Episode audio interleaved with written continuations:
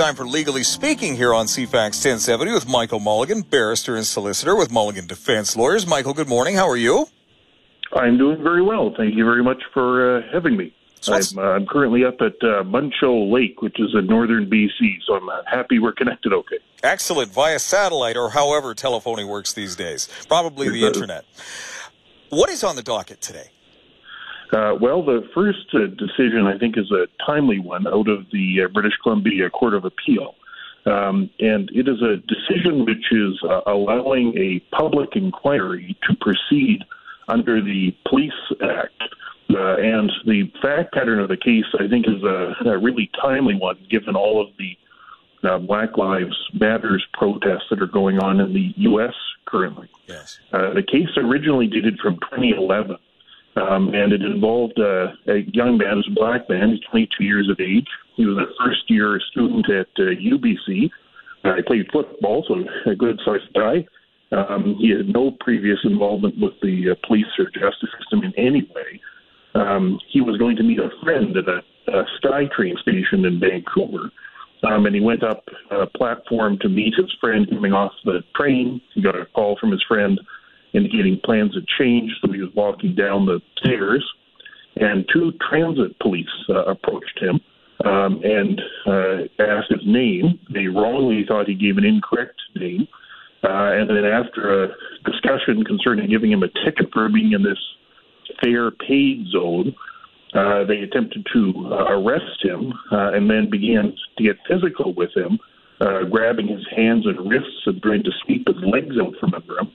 And the altercation eventually uh, involved uh, one of the police officers punching the man uh, and striking him multiple times uh, in, in the head, neck, and back with a six-inch with a baton, causing serious injuries. Yes. Um, the police officers then uh, made false allegations that the man was uh, drunk um, uh, and uh, issued him, uh, tried to issue tickets for that, I think, to try to cover for what they had done. Ultimately, uh, the uh, charges against the uh, man who was beaten were dropped. The police officers were charged. One of them pled guilty to assault causing bodily harm. Uh, and then a whole protracted process started under the Police Uh, Act dealing with police discipline. Um, and, of course, listeners are familiar with how uh, long and complex those processes can be, having witnessed what happened with the uh, investigation of the former police chief in Victoria. Yes. Um, ultimately, after uh, a number of uh, complicated steps uh, to discipline the officers, um, the, the Police Complaints Commissioner called for a public inquiry. The police officers uh, complained about that, saying it was an abusive process, given that uh, there had been a long delay, a criminal conviction, uh, and other steps under the uh, Police Act. Uh, but the Court of Appeal, and I should say they succeeded in the B C Supreme Court in stopping the public inquiry.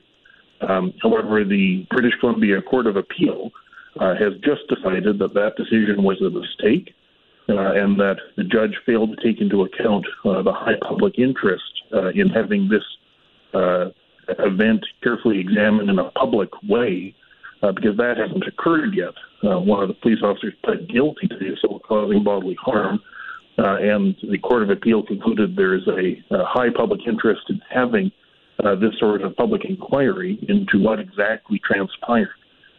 And so the result of this decision from the Court of Appeal is that we will now have a, a public uh, inquiry um, under the Police Act into the uh, conduct uh, of the uh, police officers in this case. And so we will get a more fulsome picture of this obviously very troubling uh, event. Uh, and I should say the fact that this has taken so long uh, is itself problematic.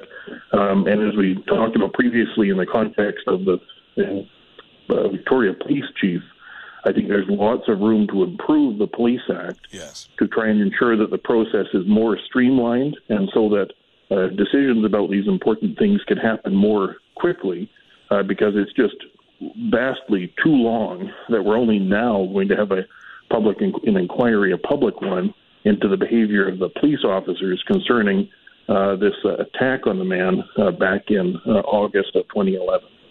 Indeed, the public requires a process that can, in a timely manner, adjudicate any disputes or establish or make findings of fact with regard to misconduct by police officers in, uh, in order to remain confident in the use of police officers of force. So, I, of course, we need to do better. You're exactly right. I mean, there needs to be a fair process, right? It needs yes. to take into account the fact that police have a very difficult job. Yes. And there needs to be a fair process. But fairness doesn't require nine years, right? We should be able to create a process which meets both the requirements of uh, fairness for officers where there are allegations uh, made, but also one that allows us to come to a decision uh, and a conclusion in a public way uh, that doesn't require years, potentially, of litigation. This is just, frankly, far too long. And while I'm sure everyone will be keenly interested to see what exactly transpired in twenty eleven uh, in the context of what we've recently witnessed in the United States, um, it would be much better uh, if uh, these sort of things could uh, come to light publicly in something less than nine years. The next topic that we have on the docket today I find to be an interesting one, because I think you've done a really good job, Michael, helping all of us ordinary folks understand that while it's the role of legislators and politicians to craft laws and put words on those paper, on paper, the individual application of those words is the responsibility of an independent judiciary and not the politicians themselves. Just one more way that we uh, take away any potential sources that may cause the public not to have confidence that laws are being applied fairly. But what happens when the The issue is what judges should be paid to do that job, and it's government that might make those decisions, those sort of thorny intersections? Yeah, that's a it's a serious issue, and one that we really haven't uh, satisfactorily solved yet. I mean, the, the concept is that there should be independence between uh, these executive and legislative and judicial branches of government, uh, and of course you have judges who are making decisions often Uh, involving uh, the government. And so uh, you need to ensure that uh, they have, that is to say, the judges have adequate independence from government so that when you're showing up in court as a litigant, you're not wondering, gee, is this person making the decision somehow beholden to the person I'm having the dispute with, yes. right? The, the yes. government. And that, that independence have a, has a number of aspects to it. One of the aspects to it, of course, is um, ensuring that there is security of tenure. We, we don't want judges being um, fired for unpopular decisions. And that's not some abstract uh, concern. And we've seen within the last month in Hong Kong um, the, for an example of the alternative, which is that security law that China brought in that applies to Hong Kong. One of the, or some of the provisions of that include only judges selected by the government uh, can hear those cases. They can only hear them for one year. That uh, special appointment is renewable yearly. And if the judge does or says anything which the government considers to be contrary to the purposes of that law, they can be dismissed. And so imagine what that's like, showing up there in court in Hong Kong if you were alleged to have contravening their security law by, you know, carrying a sign around or something, yes. realizing that the judge is deciding it has been handpicked to do it, and if they did or said anything contrary to the wishes of the government, they're fired. So, happily, we don't have that particular problem in Canada, right? Uh, we don't have judges being fired. But one of the other areas that's important to ensure that there's independence um, is how we're setting judges' pay, right? You you, you can't have the judges sitting down at a negotiating table, negotiating with what amounts to one of the parties they're deciding the case for, right? You yeah. just imagine how unsatisfactory it would feel if you were showing up in court, you know, charged with some offense, for example, or suing the government, and you realize that, hey, that judge was just giving me a pay raise. Oh, no, this is side. The guy I refuse to give the pay raise to. I'm in trouble or something like that. Yeah, I can see that. Or the alternative, right? Hey, they just got a big plush pay raise by the other side. That yeah. doesn't feel too good. And so that's supposed to be independent, right? So you don't have one of the branches of government negotiating with the other one over pay. Yes. And so in the case of um, uh, provincial court judges, uh, each province would have what is supposed to be and is an independent body who would recommend uh, pay for judges. And they would review it every few years. But the way it works is that that independent body, the government appoints some people to it, the judges, law society, others, so it's an independent group, uh-huh.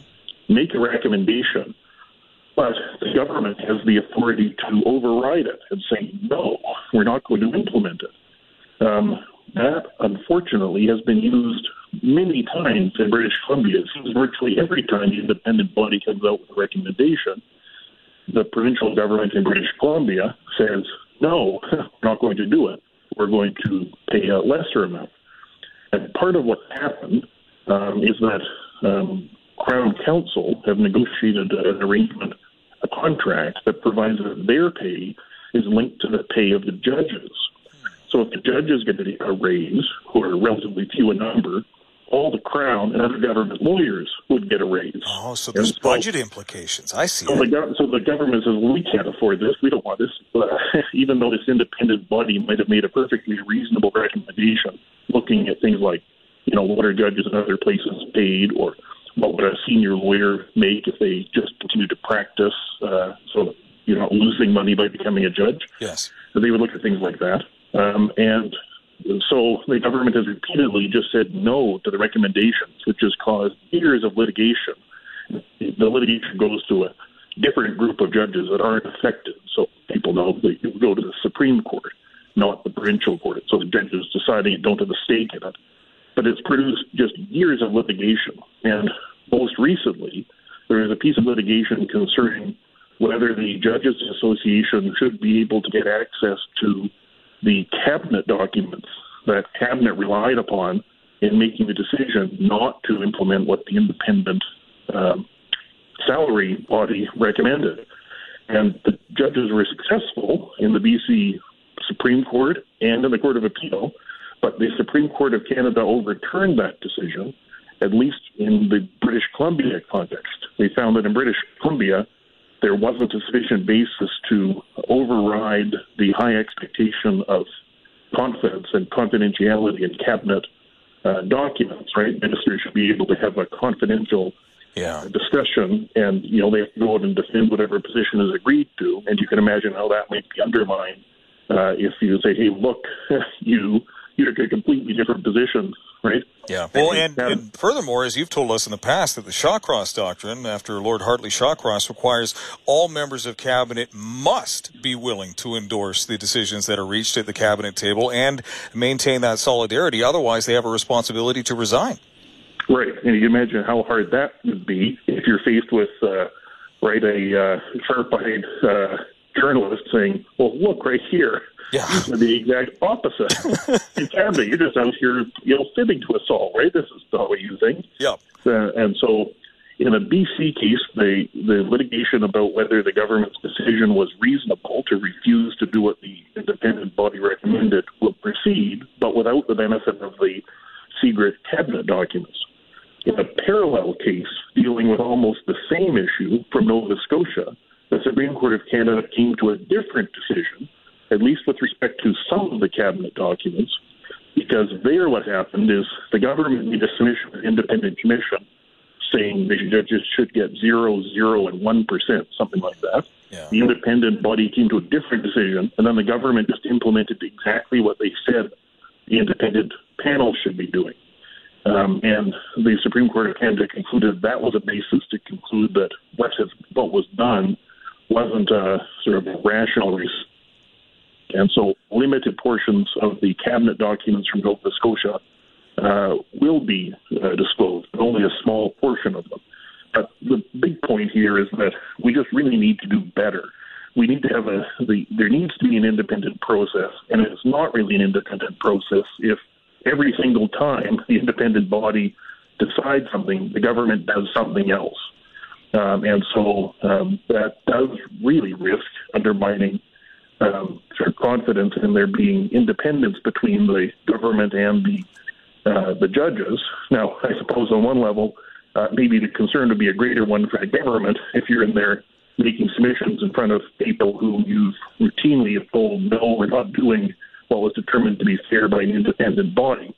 But nonetheless, these are separate branches of government, uh, and there should be an independent process, and the independent process should be respected. If it's routinely not, it undermines its entire purpose. Michael Mulligan from Mulligan Defense Lawyers helping us understand the intricacies of the intersections between government, the judiciary, the executive, and how we resolve these thorny questions. And the answer is often years of litigation. But, hey, you have to get to an answer one way or another in order to move on and continue to develop our system of laws. Let's take our break, and we'll be back in just a moment here on C FAX ten seventy. Back on the air here at C FAX ten seventy, Michael Mulligan from Mulligan Defense Lawyers continues sharing some of his time away from Victoria with us to help us better understand the legal goings-on in the news lately, Michael. We've got, uh, I think it's the U B C conviction on a Fisheries Act offense also on the list today. What's the story on that one? Well, let me tell you, the takeaway of this one is be very, very careful not to leak anything bad into water, because it could really cost you quite a bit of money. All right, I'm so, going to note that. Yeah, you want to go and write that down. So it was uh, the University of British Columbia and a contractor that they were that they hired um, were charged under the Fisheries Act with, and this is what it amounts to, it is depositing a deleterious substance into water, which is Uh, frequented by fish. That's basically it. So a number of interesting elements there. I guess if you're trying to prove that, you have to prove the fish are frequenting it. I was going to if say, how frequent it, is frequenting? Yeah, that's right. Come on, the carp is just passing through, right? Yeah, it's hardly exactly. frequenting it. And th- this particular fact pattern involved uh, some trouble with the chilling unit at the, I B- at the U B C ice rink. Hmm. And so U B C hired this contractor to come and fix the problem. And while the contractor was working on the ice rink cooling system, there apparently was a crack in one of the, or break in one of the pipes, and it caused some ammonia to flow into a storm sewer, which then flowed into a ditch, which then went into a creek, and that creek was frequented by fish, killing, I think they counted up seven fish. It was detected when somebody, I think, smelled the bad smell of ammonia. So, okay. you know, I guess we have a lineup, prove that they're all fish, they're dead, and the ammonia wasn't good for them. The trial, nonetheless, took twenty-three days to complete, um, and at the end of the trial, uh, U B C was convicted uh, of doing this. There were various arguments about whether there was undue delay uh, and uh, sort of whether they were took reasonable steps to prevent this.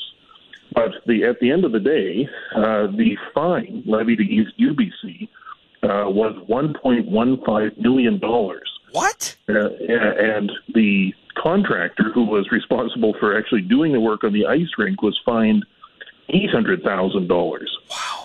Um, and so these seven fish, I think it was seven fish, um, were very, very expensive fish. Uh, and so you need to be extremely careful when you're working on something that might be deleterious to fish. Uh, if there's some way that that stuff finds its way into a place where the fish are frequenting, you can wind up with an extremely large fine. Um, U B C appealed um, the one point one five million dollars fine. Uh, the contractor uh, just paid up the eight hundred thousand dollars that they had spent fifteen days in trial. U B C spent twenty-three days in trial. Um, and so the Court of Appeal just got finished um, with its uh, review of this whole operation and upheld it all.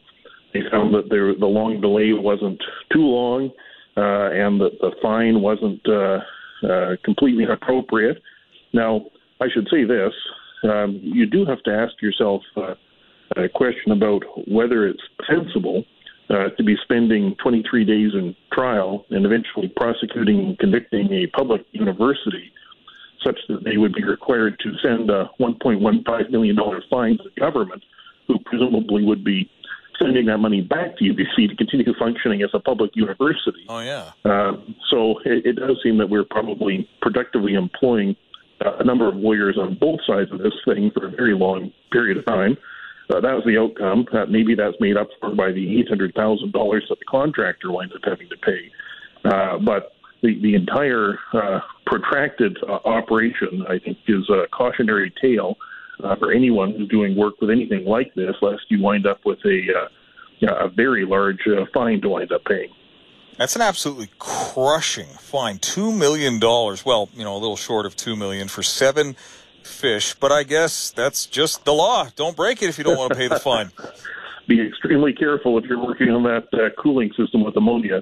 That uh, each one of those fish, I haven't done quite the math there, but uh, those are very, very expensive fish. Indeed. indeed. Michael Mulligan from Mulligan Defense Lawyers. I want to thank you for the benefit of your knowledge and insight as always. We're almost out of time, and it's a short show today, so we're going to be throwing to Vancouver Canucks hockey. Any final thoughts you want to leave with us? Uh, always a pleasure, and uh, very much enjoying uh, northern B C. If you're having trouble getting a campsite somewhere else, uh, everything up here is uh, uh, beautiful and uh, almost empty. It's uh, social distancing is virtually automatic, so uh, keep it in mind if you're making travel plans. Sounds like a great idea. Michael Mulligan, thank you as always. We'll talk again soon. Thank you so much. Have a great day. You too. Take care. Bye now.